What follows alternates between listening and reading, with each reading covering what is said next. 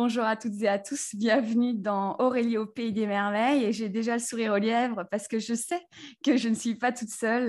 Je ne suis pas toute seule parce qu'en face de moi j'ai une femme au prénom déjà très lumineux, elle s'appelle Lucille Foc, et je ne sais pas si vous la connaissez, mais moi je peux déjà vous dire qu'elle a fait un pas dans ma vie personnelle, elle ne savait pas, je viens juste de lui dire.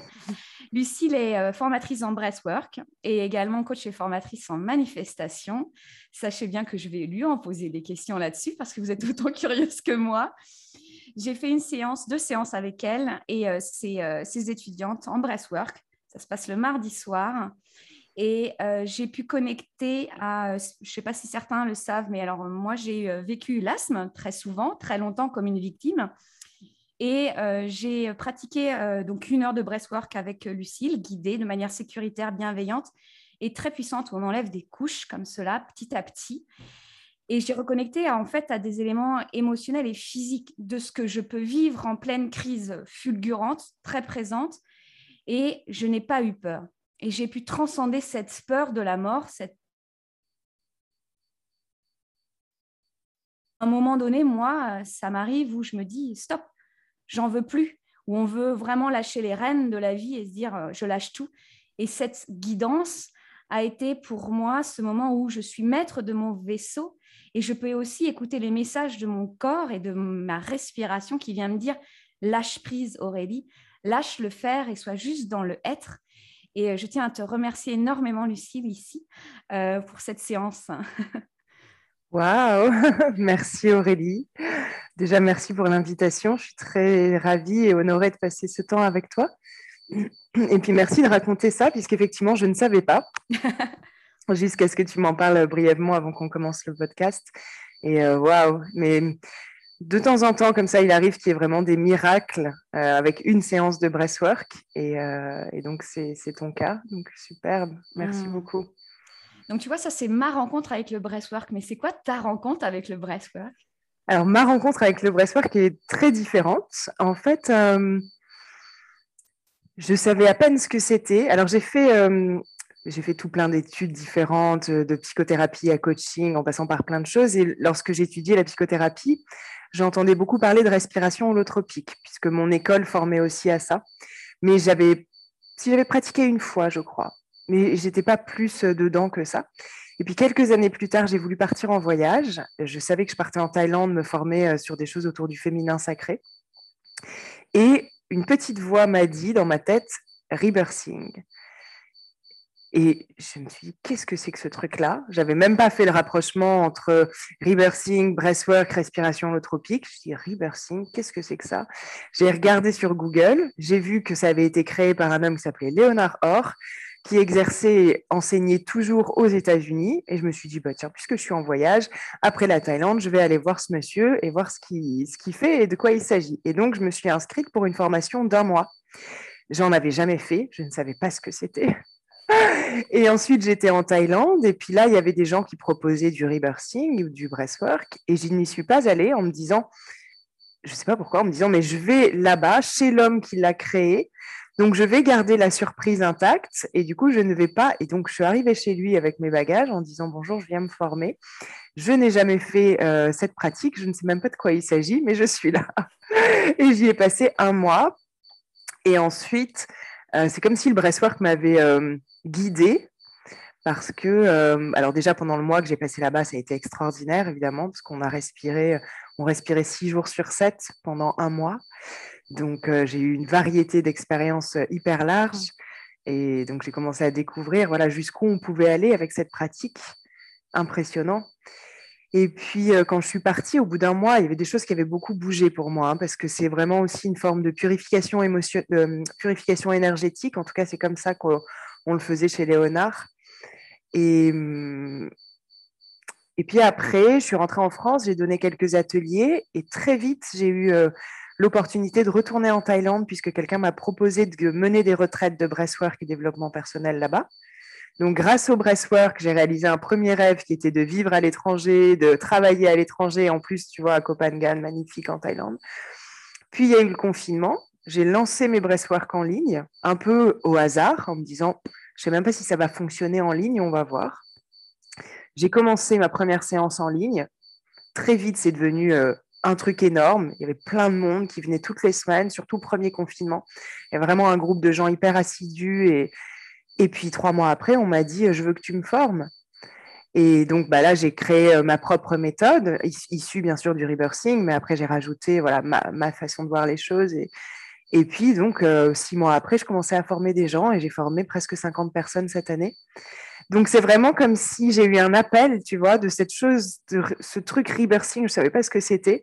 Je suis partie là-bas et puis ça m'a amenée comme ça et finalement très rapidement, parce que c'était...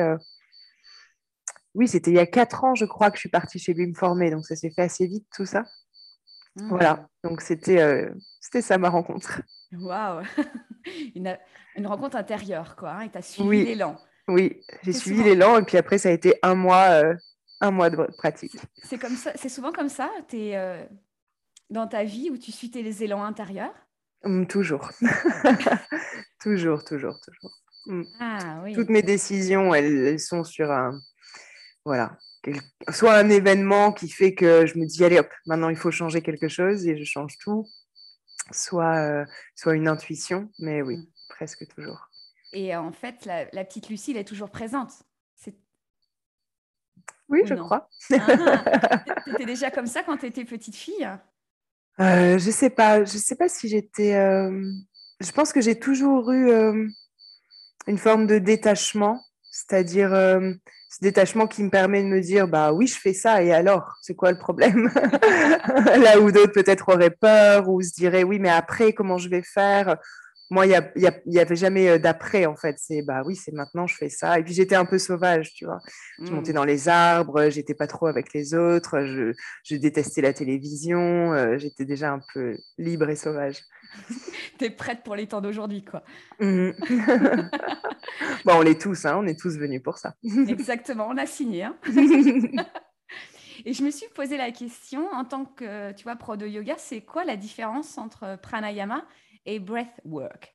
En tout cas, ce breathwork que moi je pratique, il y a enfin une forme... Le pranayama, c'est du breathwork, hein, évidemment, puisque à partir du moment où on fait de la respiration consciente, donc, c'est-à-dire que la plupart du temps, on n'est pas conscient de notre respiration, elle se fait automatiquement. Et puis, il y a des pratiques dans lesquelles on va mettre de la conscience et utiliser la respiration dans un certain but. Donc ça, c'est pranayama, évidemment, puisque du coup, le pranayama, on va se servir de cette respiration pour équilibrer les énergies, pour... voilà, je ne suis pas une grande... Je connais bien, j'ai pratiqué beaucoup, mais je ne suis pas une spécialiste du pranayama. Mais ça, c'était une technique assez ancienne et ce qu'on appelle le breathwork plus moderne, qui a démarré dans les années 60 avec d'ailleurs respiration holotropique et rebirthing, les deux dont j'ai parlé juste avant. Il y a une dimension, je pense, plus thérapeutique. Déjà, la pratique est différente. Hein. Pranayama, c'est quelques minutes. Là, on va pratiquer pendant 1 heure et en respiration holotropique, c'est même encore plus que ça. La technique est différente aussi. Et puis, je pense qu'il y a un aspect plus thérapeutique. Où on part aussi en état modifié de conscience, on va vraiment faire bouger des choses consciemment dans le corps. C'est comme une forme de méditation très active aussi. Voilà. Mais je pense que la principale différence, au-delà du fait que la technique n'est pas la même, c'est aussi que ça a une dimension plus développement personnel peut-être, là où le pranayama, la porte d'entrée va être vraiment le corps, l'énergie. Je ne sais pas comment tu le définirais. Si, toi. Si. Oui, exactement. C'est-à-dire que quand je pratique le pranayama, en plus, ça peut vraiment faire partie d'une séance de yoga. Il y a comme un lien entre spirituel, énergie et corps, vraiment. Et le breathwork, c'est qu'on s'y installe et pendant... C'est ça, il y a déjà cette durée. Et la respiration n'est pas la même. Hein. Et donc, ça va vraiment... Le système nerveux ne va pas s'installer de la même manière. Et donc, on va décoller des couches, mais vraiment avec la force du souffle. Et le corps s'en souvient. Il y a vraiment cela que l'on ressent, enfin, que je parle de moi, que j'ai ressenti. Et je pense que c'est important. Il y a aussi le pranayama, différents types de pranayama qu'on peut vraiment pratiquer en solo, sur son tapis, au bord de l'océan, qu'importe. Mais pour avoir pratiqué et continué le breathwork, je continue d'être guidée et accompagnée. Parce qu'il y a des choses qui peuvent ressortir. Il faut vraiment, durant la séance, être guidé par des professionnels. Je trouve que c'est important. Et On voit bien ça avec les réseaux, il y a des choses qui sortent beaucoup. Et c'est important d'aller voir toujours des personnes professionnelles, expertes, qui ont fait leur propre chemin, qui savent de quoi elles parlent. Et on est en sécurité. Je pense que c'est très important. Et avec le breathwork tout particulièrement, tu vois, moi, c'est pour ça qu'il y a pu avoir ce décollement et ce vécu de la peur. Parce que quand on voit cette peur, pour moi, c'est la peur de la mort. Quand on l'a vraiment en face, ça, on peut vraiment être déstabilisé hein, dans ces états de conscience. Ça ne se fait pas par hasard. Donc, vraiment, ce que je dis aux gens, c'est ressentez au fond de vous si cette personne, elle est pour vous à ce moment-là. On ne fait pas parce que c'est à la mode ou parce qu'on a lu que ma voisine l'a fait. De vraiment de prendre le temps de ressentir, de voir et on y va après. Parce que ça ne se fait pas...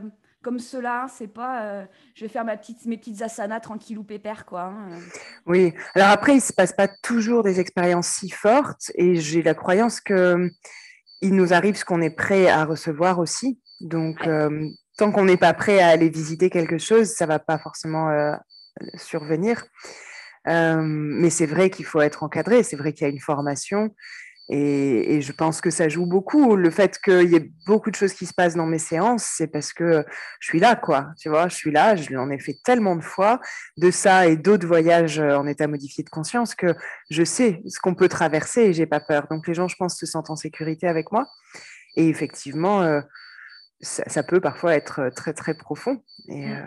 Et surtout si on est tout seul chez soi, quand on pratique à distance et en ligne, voilà, il faut avoir confiance dans le cadre. Ça, c'est important. Et puis, on ressent toute la puissance du groupe aussi. On est toutes et tous ensemble. C'est ça qui fait que la transformation, elle opère avec douceur. C'est ça aussi. Bah, depuis tous ces temps ancestraux, hein, on respire ensemble parce qu'on accorde notre harmonie intérieure tous ensemble. Avant de partir en guerre, les Antiques, ils respirent ensemble. Avant d'accueillir une nouvelle femme dans la tribu, on respire ensemble. Génial. C'est vraiment un espace sacré, la respiration ensemble. Ouais.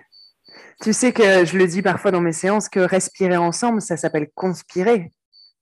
Donc, c'est ça, en fait. La puissance du fait d'un groupe qui respire ensemble, c'est une conspiration. Ouais. Et puis, c'est intéressant de voir ce mot ici parce qu'on peut y mettre beaucoup de connotations, mais quand on va dans l'étymologie, c'est respirer d'un même cœur, hein, tous ensemble. Absolument, oui. Et l'inspiration, c'est recevoir ce qu'il y a de plus grand que nous. Donc, c'est intéressant aussi de décoller certaines étiquettes aussi et d'aller profondément au sens essentiel du mot. Merci d'avoir placé. Il y aura évaluation à la fin de l'heure. Et comme je vais le noter dans le titre, c'est le breathwork comme une manifestation du soi ou à soi. Tout dépend ce qui est pour nous. Parce que Lucille a plusieurs bagages et en fait c'est pas moi quand je te lis, quand je t'écoute dans ta dernière masterclass par exemple la semaine dernière j'étais en replay ce qu'il y a d'intéressant pour moi c'est de rencontrer des personnes qui fusionnent leur médecine. Il n'y a pas j'ai un outil breathwork, je suis coach en manifestation, tous s'unis. Et c'est ça qui fait qu'on va vers une personne dans ses programmes, dans ses retraites, parce que ce n'est pas séparé. On incarne ce que l'on vibre, quoi. Et c'est ça qui est intéressant. Et moi, je t'ai rencontrée par le breathwork. Et bien sûr, après, j'ai lu tes textes qui sont vibrants de l'inspiration que tu vibres, quoi. C'est vraiment ça qui est intéressant. Et tu as un programme là qui s'appelle Manifestation et Métamorphose. Je ne te dis pas que j'adore le titre, mais j'adore les mots. Et tu dis les vraies lois de la manifestation. Et là, Aurélie, la curieuse, aimerait bien savoir ce que c'est pour toi. Ce que tu veux dire. Ce que tu veux dire. Ouais. Alors, je dis les vraies lois de la manifestation parce qu'il y a beaucoup de choses qui sont dites là-dessus. Et il y a parfois des gens qui sont tombés un peu dans un piège et qui finissent par dire oui mais de toute façon la manifestation ça marche pas, c'est-à-dire que quand on croit que la manifestation c'est quelque chose que l'on ferait de temps en temps, genre je vais essayer de manifester quelque chose, alors là je dis non, tu manifestes tout le temps, tu n'es pas en train d'essayer, tu es en permanence en train de manifester. Mais du coup parfois il y a cette croyance que manifester c'est comme une technique et donc on va si je caricature, ça va être je fais un vision board et puis je visualise très fort. Et même si on va un peu plus loin, ça va être ok, je dois sentir le feeling comment je me sentirais si j'avais déjà cette chose-là. Et c'est vrai, ça fait partie d'une technique si on veut manifester quelque chose consciemment. Mais en réalité, manifester, c'est la conscience que ce que l'on voit autour de nous, ce qui se passe dans notre réalité, c'est une projection de qui on est, individuellement et collectivement, tout le temps. Pas juste quand j'ai envie de manifester un amoureux ou une voiture rouge, tout le temps en fait. Donc, presque comme si, des fois je donne cet exemple, comme si la vie passait à travers nous et projetait un film. Et donc dans ce film, je vais voir ce que la vie a trouvé à l'intérieur de moi. Tu vois, si la vie passe, et la vie trouve de l'amour et de la joie et des croyances, voilà, que tout est possible et que le monde est fabuleux, c'est ça que je vais vivre. Et puis si la vie, en passant à travers moi, elle trouve un résidu de colère, de honte, de culpabilité, parce que c'est des émotions que j'ai eues plus tôt dans mon expérience et que je ne les ai pas résolues, ou c'est des traumas qui me restent, et parfois c'est pas conscient, d'ailleurs la plupart de tout ça c'est pas conscient, ça va aussi se jouer à l'extérieur. Et donc je vais me retrouver dans des situations, je vais attirer des personnes, des situations, je vais attirer et interpréter, parce qu'il faut aussi avoir conscience qu'il n'y a pas de réalité, il n'y a que des interprétations de cette réalité. Et je vais l'interpréter, donc je vais créer cette réalité, puis je vais l'interpréter en fonction de ce qu'il y a à l'intérieur de moi. Et voilà, donc c'est ça que j'appelle les vraies lois de la manifestation. C'est pas un outil, c'est pas quelque chose de temporaire. Alors après, on peut parler de manifestation consciente, c'est que d'un coup, on reprend la conscience de ça et on reprend du coup notre responsabilité et on va consciemment décider que l'on souhaite manifester une nouvelle réalité. Mais en vrai, si je décide manifester une nouvelle réalité, ça veut dire que je vais décider de me changer, de me transformer à l'intérieur pour... comme j'habite à l'étranger, je parle beaucoup en anglais, alors des fois les mots me viennent en anglais, mais pour laisser, en fait, tu vois, pour guérir et laisser de côté justement tout ce qui m'empêche de vivre la vie que je désire. Et ça, c'est un travail à l'intérieur. Moi, j'ai par exemple toujours voulu faire ce que je fais maintenant, prendre la parole, voilà, écrire, parler, échanger. Et puis pendant des années, ça ne marchait pas. J'avais une idée, puis je n'osais pas aller au bout, je contactais les gens, ils ne me rappelaient pas, j'essayais quelque chose. J'avais l'impression que, en fait, je galérais. Pour faire simple, tu vois, j'ai galéré longtemps. Et j'avais toujours des bonnes raisons. Parfois, c'était moi, mais même quand c'était moi, c'était « oui, mais c'est parce qu'en fait, là, ce n'est pas tout à fait le moment, et puis là, telle personne, et puis c'est peut-être pas le bon projet. » Tu vois, il y avait toujours une raison. Et puis, parce que j'avais quand même j'ai toujours eu cette vision-là de la vie, et j'ai toujours continué à m'occuper de moi et à essayer de m'améliorer ou de grandir. Et bien, à un moment, justement, avec une session de breathwork, j'ai retrouvé un trauma, quelque chose d'assez ancien, dont je me souvenais des faits, mais j'avais oublié l'émotion qui était liée à ça. Et donc, dans un breathwork, je retrouve le scénario revient. Et là, je ressens la honte que cette jeune fille que j'étais a ressentie à cette époque-là. Et cette honte-là, je l'avais mise de côté. Classique d'un trauma, quelque chose est trop difficile, on se coupe de ça. Donc, je revis la honte et je me dis, mon Dieu, mais cette gamine, mais ça a été terrible. En fait, je n'avais jamais réalisé à quel point ça avait été difficile. Et c'est ça, guérir un trauma, hein, c'est voir, ressentir, accepter ce qu'on a vécu. Et donc, en faisant ça, on réintègre cette partie-là. Et du coup, en ressentant cette honte, je la mets de côté. Enfin, je la mets de côté. Je la fais circuler et du coup, elle sort de mon système, en fait. Dans les jours qui ont suivi, j'étais plus la même personne. Et j'ai commencé à me montrer sur les réseaux et du coup, les gens ont commencé à être intéressés par ce que je racontais et puis ça a commencé à prendre de l'ampleur, etc., etc. Et aujourd'hui, bah voilà, je fais... Et demain, ça sera... Enfin, je suis sur le chemin maintenant, tu vois, et ça marche bien, on me contacte pour écrire des livres, enfin... Et c'est ça, en fait, qui a changé à l'intérieur de moi. Ça n'a rien à voir avec ce que je faisais. À l'époque, je tapais à toutes les portes et tout, tu vois. Ça a à voir avec le fait qu'à l'intérieur de moi, il y avait de la honte. Et donc, ce qui se projetait dans la vie, dans la réalité, c'est des gens qui ne s'intéressaient pas à moi, des gens qui ne m'écoutaient pas, ou moi qui avais l'impression qu'on ne m'écoutait jamais, que ma voix ne comptait pas, que je n'étais pas vue. Tu vois, et c'était à la fois une interprétation et à la fois une création, parce que la vie, en passant à travers moi, elle voyait, oh là là, bah là, il y a une part d'elle qui a honte, qui veut se cacher. C'est ça qui joue dans la réalité. Et il n'y a qu'en guérissant ça que du coup, je transforme la réalité. Donc, c'est ça que j'appelle les vraies lois de la manifestation. C'est un petit peu plus profond, j'ai envie de dire. Et puis, ce que j'adore, c'est que c'est du coup à la fois... C'est un processus qui est double. C'est à la fois un processus de guérison profonde, parce que ce qui peut être joué dans ma réalité, c'est mes blessures d'enfance, c'est le transgénérationnel, c'est le collectif. Et en même temps, il y a une grosse partie aussi de coaching et de mise en action, parce que bien sûr qu'il ne va pas non plus se passer quoi que ce soit si à un moment donné, on ne décide pas de devenir la prochaine version de nous et de passer à l'action. Donc, c'est ces deux mouvements-là que je trouve très intéressants. Mmh. Et c'est enfin nous placer dans notre posture d'être responsable, capable d'apporter une réponse à ce qui est là, à ce moment-là. Au tout début, c'est particulier de se dire « Ah bon, ce que je vois autour, c'est moi. Je ne suis pas sûre. Je vais plutôt me cacher. » Et c'est ça. Et on entend souvent parler de victime, bourreau, tout ça. Mais en fait, c'est laissons ce triangle là où il est et allons à l'intérieur et puis de s'observer. C'est comme un travail de dentelle, hein, d'aller dénouer, délier. Moi, je le prends souvent comme... alors, ça dépend des moments. Il y a des moments, il y a un peu de fatigue et de lassitude, mais plus... En fait, c'est de la persévérance et de la curiosité. J'y mets toujours de la curiosité, de regarder ce personnage qui joue, et même, je dirais au pluriel, les personnages qui se jouent selon tous nos domaines de vie. Hein. C'est vrai que dans ma famille, je ne vais peut-être pas réagir de la même manière que dans le milieu professionnel. Et c'est ça qui est intéressant, parce que tout ce kaléidoscope est source d'informations. Et c'est ça qui est... Et tu vois, finalement, je peux aussi comprendre à travers des livres et comprendre à travers de très beaux textes. Mais si je ne passe pas par le corps, si je ne passe pas par... je vais aller voir dans mes cellules, je vais aller voir ce qui se passe, je ne vais pas aller mettre du mouvement là où ça stagne depuis tant d'années, eh bien, je vais rester dans ma tête qui, quand on regarde la proportion de notre corps, ne prend pas tellement de place.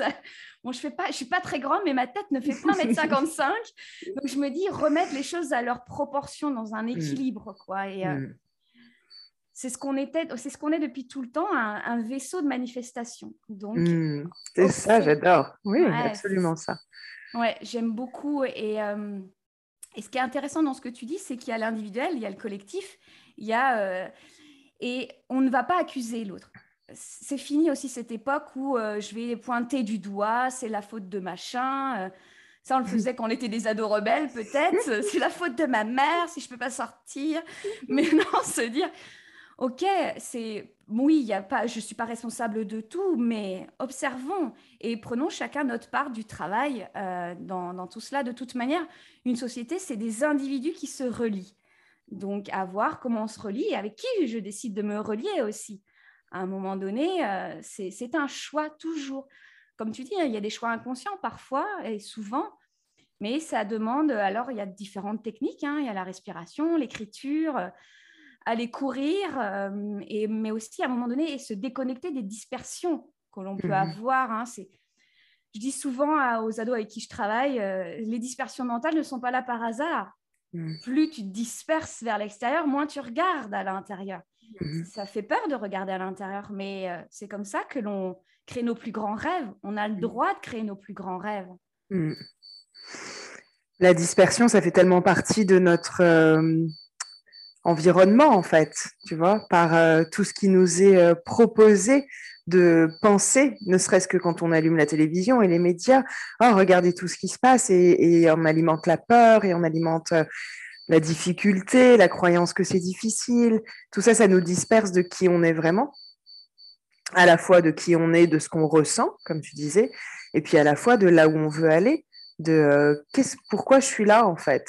Et ça, c'est vraiment quelque chose que j'ai appris sur mon chemin, c'est la puissance énergétique. La puissance énergétique, c'est lorsque tu disais toutes les parts de nous tout à l'heure, ou tous les personnages. Si tous mes personnages à l'intérieur sont d'accord pour créer quelque chose, alors j'ai une puissance énergétique incroyable. Et là, la manifestation devient extrêmement rapide. C'est comme si, justement, il n'y a rien à l'intérieur de moi qui bloque cette manifestation. Donc, quand la vie passe à travers moi, si je sais que je veux plus d'amour, plus de clients, plus de créativité, plus de joie, peu importe, et que toutes les parts de moi sont d'accord, alors la vie va me traverser et puis il n'y a aucun obstacle. Et on peut manifester très, très rapidement, du coup. Et certains qui étudient ça disent que, justement, plus on va plus on monte en vibration, en fait, plus on manifeste rapidement. Et c'est logique, en fait, parce que plus on monte en manifestation, en vibration, plus l'énergie bouge rapidement. Parce que c'est ça, quand une énergie est plus... Ce qu'on appelle des vibrations plus basses, c'est des énergies plus denses qui bougent moins vite. Donc voilà, donc plus on se libère justement de toutes ces énergies lourdes comme la colère, la honte, la culpabilité, l'énergie d'être une victime, le désespoir, tu vois, tout ça c'est plombant en fait, hein, c'est tout ça qui est... Et quand on dit que la société évolue, quand les gens parlent de 3D, de 5D, etc., c'est cette idée-là qu'on va s'alléger en fait de toutes ces énergies si denses et qu'on va aller vers quelque chose qui vibre plus haut, donc plus rapide. Mais pour ça, individuellement et collectivement, il faut qu'on voit, c'est ce que je disais tout à l'heure, moi j'aurais pu passer encore 10 ans à dire c'est injuste, je veux faire ça et ça marche pas, et pourquoi, et de toute façon je laisse tomber, c'est pas pour moi, etc., etc. Sauf qu'en fait, le vrai travail, c'était de voir « Ah, ok, j'ai cette part de moi qui a honte et qui ne veut pas, du coup, être vue. Et c'est une part de moi qui, du coup, contredit là où je veux aller. Il y a une part de moi qui veut être vue, une part de moi qui a peur d'être vue. Bah, forcément, ça ne marche pas. Donc, en allant guérir la honte et en la relâchant, bah, du coup, voilà, j'ai mon véhicule, pour reprendre mon vaisseau, tu as dit tout à l'heure, mon vaisseau est plus du coup capable d'accueillir et de maintenir des énergies du coup plus vibrantes, plus élevées, plus actives, qui vont, tu vois, qui vont me rendre ma vie plus belle et ma manifestation plus facile. Ouais. Ouais. Et ça n'a rien de wouhou comme disent les anglophones, hein, c'est... Il n'y a qu'à lire des magnifiques textes de sciences quantiques. Hein, et puis, de toute manière, les textes déjà au deuxième millénaire en parlaient. Absolument. C'est déjà présent et c'est à nous. Et d'avoir, je trouve, c'est finalement avoir foi en nous, en notre potentiel illimité, c'est ce que tu dis. Bien sûr. Et est-ce que ça ne fait pas parfois un peu peur de se dire « je suis plus puissante au-delà de ce que je peux même imaginer ?» Je ne sais pas si ça pourrait faire peur si c'est pris par l'ego, tu vois. C'est-à-dire que si c'est moi, Lucille, je suis hyper puissante. Non, en fait, on l'est tous. Et en même temps, on est sur un chemin et en même temps, on est probablement des bébés humains par rapport à ce que l'humain est en réalité capable de vivre et de manifester. Donc... il y a des gens qui n'aiment pas voir les choses comme ça parce que ça les culpabilise et qui se disent « Ah, mais du coup, si j'ai pas réussi ça, c'est de ma faute. J'aurais dû. Il faut que je travaille encore plus sur moi. » Et je crois pas. Je crois que c'est juste une conscience et qu'en même temps, on est là pour faire... c'est comme le colibri. Chacun fait sa part, tu vois. Et moi, je pense que ce qu'on porte tous, c'est... On porte tellement de traumas, d'énergie lourde, dense, parce que c'est l'histoire de l'humanité, en fait, et qu'on est vraiment, je pense, au tout début. Donc, bah, on vient de quelque chose qui est encore plus dense. On vient de, il n'y a pas longtemps encore, bah, les gens étaient là pour survivre. Hein. Les gens n'avaient pas les moyens qu'on a aujourd'hui. Encore plus quand on est une femme, on a toutes ces mémoires tellement difficiles du collectif féminin. Donc, on porte tout ça. Donc, on n'est pas... Évidemment que notre job, c'est juste d'être heureux. Si déjà on se dit « Ok, je viens faire ce passage sur Terre », mon premier job, c'est d'essayer d'être le plus heureux possible.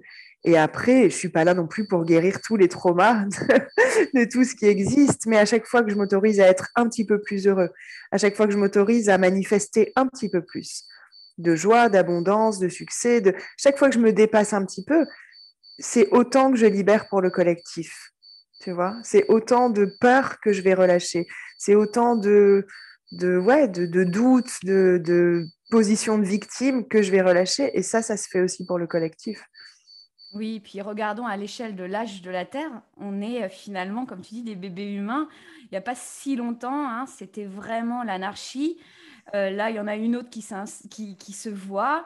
C'est ça qui est très intéressant, c'est ainsi, c'est nos états de conscience s'ouvre et donc ça nous demande de plus en plus d'aller vers l'intérieur. Plus notre œil s'ouvre, plus il faut aller à l'intérieur et d'aller regarder. Mais de toute manière, si on est arrivé sur cette terre qui est finalement une terre de joie, de plaisir, c'est pas par hasard qu'on a choisi cette planète, hein, c'est pour en profiter.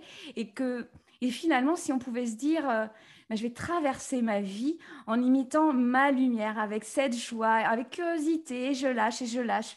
Parce que finalement, quand on sera passé de l'autre côté, eh bien, on aura fait un chemin immense pour soi et c'est ça qui est intéressant. Et moi, finalement, quand je me dis, je regarde avec ce détachement à l'échelle humaine, eh bien, la bébé Aurélie, elle est plus... Alors, parfois, elle se demande, mais bon, mais mince alors, qu'est-ce que je suis venue vers ici ? Ça résiste et des choses comme ça, mais comme j'y vais avec cette curiosité que j'ai toujours eue, et j'ai foi, hein, je me dis bien que ce n'est pas par hasard, c'est la question que j'ai posée à mes parents, je pense, au début, mais pourquoi je suis là ? Et finalement, il n'y a pas de pourquoi, c'est vileux, quoi. Regarde, et puis il y a des rencontres, il y a des choses qui se passent, et puis, par exemple, il y a des moments, je ne sais pas si toi ça t'arrive, je pense, mais je parle pour moi, il y a des moments de forte résistance dans la vie, ça se contracte physiquement, et donc plus je m'installe dans cette contraction, où je me dis, waouh, ça fait partie du jeu, d'accord, je contracte, j'y vais, je pleure si j'ai besoin de pleurer, je passe 10 heures à l'océan, ce n'est pas grave. Et avoir foi en ce qui se passe. Et maintenant, c'est comme si je n'attendais plus. Je me dis, oh non, mais il y aura de l'expansion de l'autre côté, Aurélie, no panique. Non, je profite de cet instant. Et après, ça y va. Et bah, par exemple, c'est hier où j'ai vécu l'expansion. Et je n'étais pas là. Ouf, ça y est, je suis en expansion. Et ça fait partie du processus. Et c'est ça qui est intéressant, quoi. Mm-hmm. Tu contractes et t'expanses aussi, Lucille, ou pas ? Oui, tout le temps. Tout comme on inspire, on expire, c'est un mouvement permanent. Oui. Mais justement, je sais pas, oui, c'est un mouvement de vie permanent, en fait. Donc, Et ça relie vraiment ce que tu dis, que c'est la vie nous traverse. Et si je refuse même cette contraction, eh bien, c'est dommage, je passe à côté d'une leçon, de quelque chose que je vais découvrir. Et puis, en plus, mon corps va vraiment... Dans la résistance, le corps, il apprend rien, il grandit pas. Hein. L'expansion, c'est vraiment grandir, on stretch de l'intérieur. Est-ce que dans ta vie, tu as vécu une expansion que tu as vraiment ressentie dans ton corps ? Et comment tu l'as ressentie dans ton corps ? Tu veux dire un événement en particulier ou une rencontre, ou tu sais, comme des prises de conscience parfois où ça fait « Ah, badabim, badaboum !» Bah, vraiment, ce que je racontais tout à l'heure, pour moi, dans le corps, ça a été vraiment flagrant. Alors, c'est drôle parce que quand tu parlais de contraction, tu parlais de si on refuse la contraction. Lorsqu'on refuse quelque chose, on se contracte. Hein. Donc, refuser la contraction, c'est se contracter encore plus, en fait. Je vais me contracter contre la contraction. Donc, du coup, je l'amplifie. Donc, ça ne marche pas. Il faut juste la traverser comme tout. Mais oui, pour moi, c'est vraiment un grand souvenir... ce moment-là que j'ai raconté, là où j'ai vraiment senti cette histoire, et le lendemain, j'avais l'impression de marcher comme une autre personne, de me tenir, de respirer comme une nouvelle personne. Hein. Il y avait vraiment comme quelque chose qui avait vraiment changé. Mais après, quand on est attentif vraiment à l'intérieur, bah, des contractions, des expansions, il y en a tout le temps, en fait. Plus on regarde, elles sont peut-être plus fines, mais du coup, plus on est attentif, plus on va les sentir. Mais dès qu'on est dans l'amour, on est dans l'expansion. Alors évidemment, quand j'ai été beaucoup dans l'amour avec certaines personnes ou certaines situations, alors là, oui, on sent que ça s'ouvre même au-delà de nous, quoi, presque. Hein. Ouais. Et comment tu fais dans ta vie quand tu contractes ? Tu sens qu'il y a un moment, voilà, il y a une contraction. Est-ce que toi, tu as tes outils, des moyens pour la vivre, cette contraction ? En fait, j'ai toujours conscience que ce qui se joue en moi, c'est une histoire. Qu'elle soit belle ou moins belle, ça reste une histoire. Ça ne veut pas dire que ce n'est pas réel, hein, parce qu'évidemment, des histoires, elles peuvent être très douloureuses. Mais ça, même quand c'est très douloureux, ça reste une histoire. Même si c'est quelque chose qui s'est passé dans ma vie, ça reste une histoire qui se joue à l'intérieur de moi. Et ça, c'est très facile d'accéder à cette conscience-là pour moi. Du coup, quand il y a quelque chose, je vais... soit je le vois immédiatement ou je le sens oh là, oui, là, je suis contrariée. Est-ce que je peux le relâcher? Bah oui, évidemment, relâche-le, c'est n'importe quoi.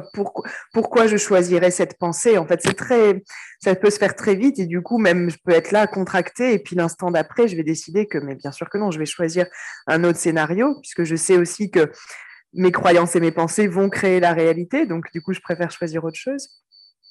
Et puis, s'il y a plus d'émotions, parce que parfois, c'est pas qu'une pensée, parfois, c'est vraiment quelque chose d'émotionnel qui remonte, je vais me donner le temps simplement que cette émotion elle circule, mais après comme je ne crois pas fondamentalement en l'histoire qui est en train de se jouer, ça reste pas, tu vois, ces derniers temps, et je crois que je suis pas la seule, il y a beaucoup de monde qui on est en train de guérir beaucoup de solitude, je crois, donc il y a beaucoup de gens qui se sont retrouvés seuls ou qui se sont sentis dans la solitude, soit concrètement parce que les confinements, etc., soit plus à l'intérieur, parce qu'il y a la séparation qui se joue entre nous et tout. Bref, en tout cas, moi, ça a été mon cas. J'ai beaucoup guéri la blessure de solitude ces derniers temps.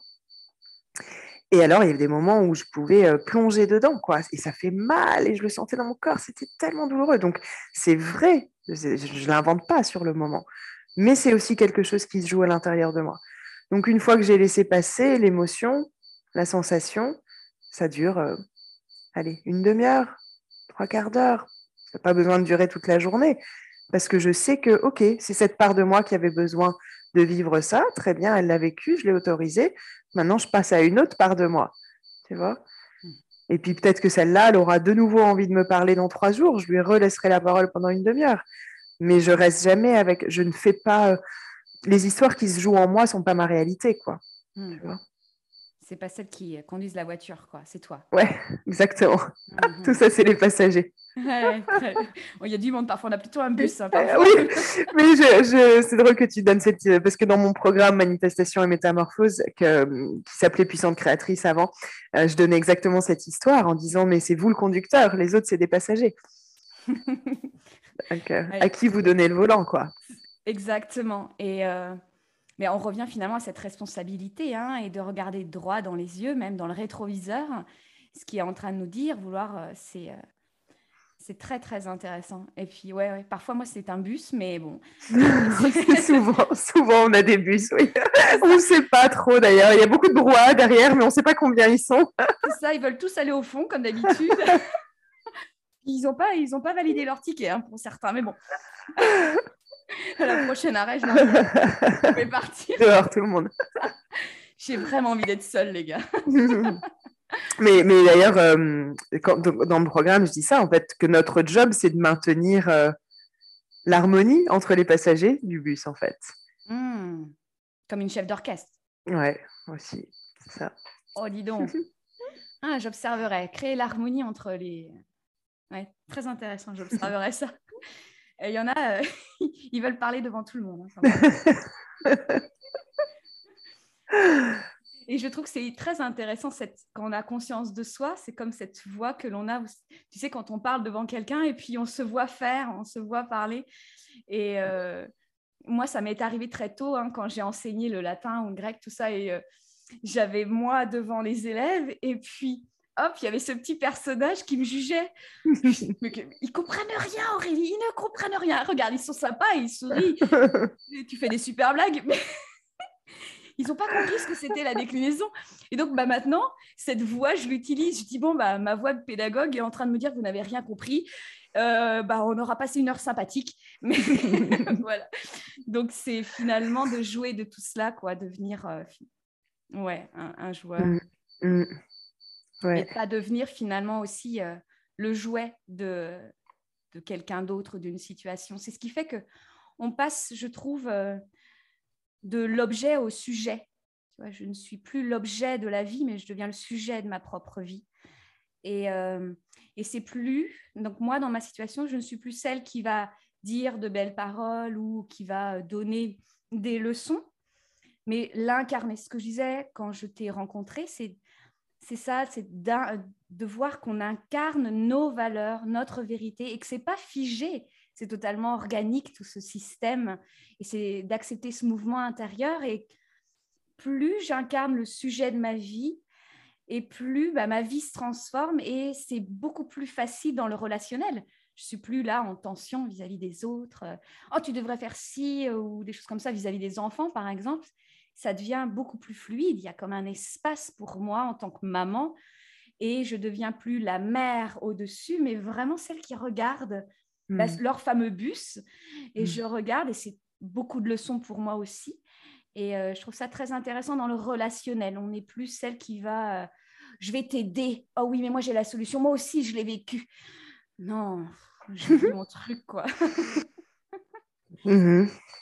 Bah ouais, bien sûr. On revient à soi, tout se passe à l'intérieur de soi. Et puis quand on a conscience que la réalité est toujours une réalité qu'on projette, on comprend aussi que même les autres... Je ne sais pas qui est Aurélie là tout de suite, je ne sais que ce que moi je perçois et je vois et je ressens par rapport à ce que tu vois, ce que tu émanes, mais ça parle toujours de moi en fait.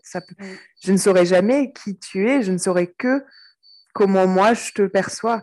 Et ça c'est vrai pour les milliers de personnes qui nous rencontrent à chaque fois. Donc... quand on voit la réalité comme juste étant quelque chose qui vient de moi, tout vient de moi en fait. Tu vois, je suis tout le temps l'observateur de cette réalité qui n'existe pas sans moi. Oui. Je trouve que c'est hyper puissant. Il y a plein de choses où, quand on me dit j'ai peur d'être jugée, par exemple, rends-toi compte que c'est toi qui es en train de projeter que cette personne te juge. Ça reste ton histoire en fait, ça reste ton film. Donc, oui, c'est drôle. Moi, j'aime bien voir la vie comme ça. et je me rends compte que tu vois Aurélie dans ton prisme et Aurélie vibre d'une telle manière parce qu'elle est en relation avec Lucille, où elle pense et elle se place de telle manière par rapport à Lucille. Tu vois, il y a en plus cela, il y a je te renvoie ce que je pense que tu penses de moi. Oh mon Dieu. Vous avez 2 heures. Sortez les copies. Et donc, dénouons tout cela. C'est ça où on devient de plus en plus authentique. Prenons notre vérité là où elle est et puis acceptons ce qui est, ce qui n'est plus ou ce qui n'est pas finalement. Je vais aller réfléchir sur le fait que je projette quelque chose sur... Alors... Ça devient compliqué. Oui, c'est ça. C'est pas trop notre... Enfin, en tout cas, c'est pas trop mon type, hein. Plus on complexifie, plus on passe dans la tête. Hein. J'avais une dernière question pour toi. Souvent dans tes textes, souvent dans ce que tu dis, tu dis bien que incarnons notre prochaine version maintenant. Quid de cette prochaine version en soi pour toi? Qu'est-ce que cela signifie concrètement pour toi? Tu veux dire si je l'applique à moi-même dans ma vie ou qu'est-ce que ça veut dire Eh bien, par exemple, si j'étais, par exemple, ta cliente, tu me donnerais quel conseil sur Aurélie, soit la prochaine version que tu veux de toi, mais maintenant? Ça dépendrait déjà de ce que tu souhaites manifester. D'accord. Et ce que tu souhaites manifester, en réalité, c'est qu'est-ce que tu souhaites ressentir plus. Parce que pour moi, la prochaine version de nous, c'est celle qui va être défaite de ce qu'il a... C'est comme si on pouvait toujours vibrer plus, tu vois, vibrer, émaner, ressentir plus, mais que pour ça, il va falloir qu'on défasse ce qui nous empêche. Donc, si je veux ressentir, par exemple, encore plus de succès, plus d'abondance, plus d'amour, c'est qu'aujourd'hui, il y a des choses qui m'empêchent de ressentir ça. Comme on l'a dit tout à l'heure, des blessures du passé, des croyances, des règles, etc. Donc, déjà, ça va dépendre de, tu vois, qu'est-ce que tu souhaiterais manifester de plus. Donc, dis-moi, qu'est-ce que tu souhaiterais manifester? Eh bien, je souhaiterais manifester, tu vois, c'est ça, moi, tu vises très juste parce que je ne m'autorise pas à viser clair. Ça peut être, tu vois, une vision floue où je n'ose pas me permettre de viser, de rêver grand. Il y a quelque chose comme cela. Et c'est là où je sens que cette version de moi, elle est nouée par une croyance comme quoi je n'aurais pas le droit de dire « Eh bien, moi, je veux une grande maison, un studio pour mon compagnon, un espace de ouf pour pouvoir faire mon sport comme je veux. » Tu vois, dès que je suis en train de te le dire, cette maison, elle est lumineuse, cette maison, elle est spacieuse, mais cette maison, elle, quand je la vois, il y a comme des murs qui s'installent sur mes côtés de Dieu, comme cela, comme des œillères, pour que ça ne m'empêche de regarder plus large, comme si ce n'était pas la mienne. Est-ce que tu veux dire que ça serait, c'est pas la tienne parce que tu ne pourrais pas la voir ? Oui, en entier. Hmm. En entier, c'est-à-dire ? C'est-à-dire que quand je rentre dans cette maison, là par exemple, quand je rentre dans cette maison, je vois cet espace lumineux du salon, on va vers le jardin, mais sur les côtés, il n'y a rien. C'est comme un couloir, mais il n'y a rien finalement de concret. Elle n'est pas ancrée, cette maison, parce que pour l'instant, c'est juste un couloir. Ok, mais donc ce que tu aimerais manifester, ça reste une plus grande maison, lumineuse, yes, avec des studios et de la place et tout ça. Ouais. Ouais. Bah, du coup, aller vers la prochaine version de soi, si on partait de ça, c'est déjà de se dire, ok, comment tu te sentirais si tu étais dans cette maison-là ? Je me sentirais libre, fluide, où je pourrais encore plus créer. Mmh. Et... libre, fluide, créative, encore plus créative. Ouais. Et rencontrer des gens. Tu rencontrerais plus de monde. Ok, on va le faire vite, hein, on pourrait aller beaucoup plus profondément dans tout ça. Qu'est-ce qui t'empêche de te sentir aujourd'hui libre, fluide, plus créative, de rencontrer des gens ?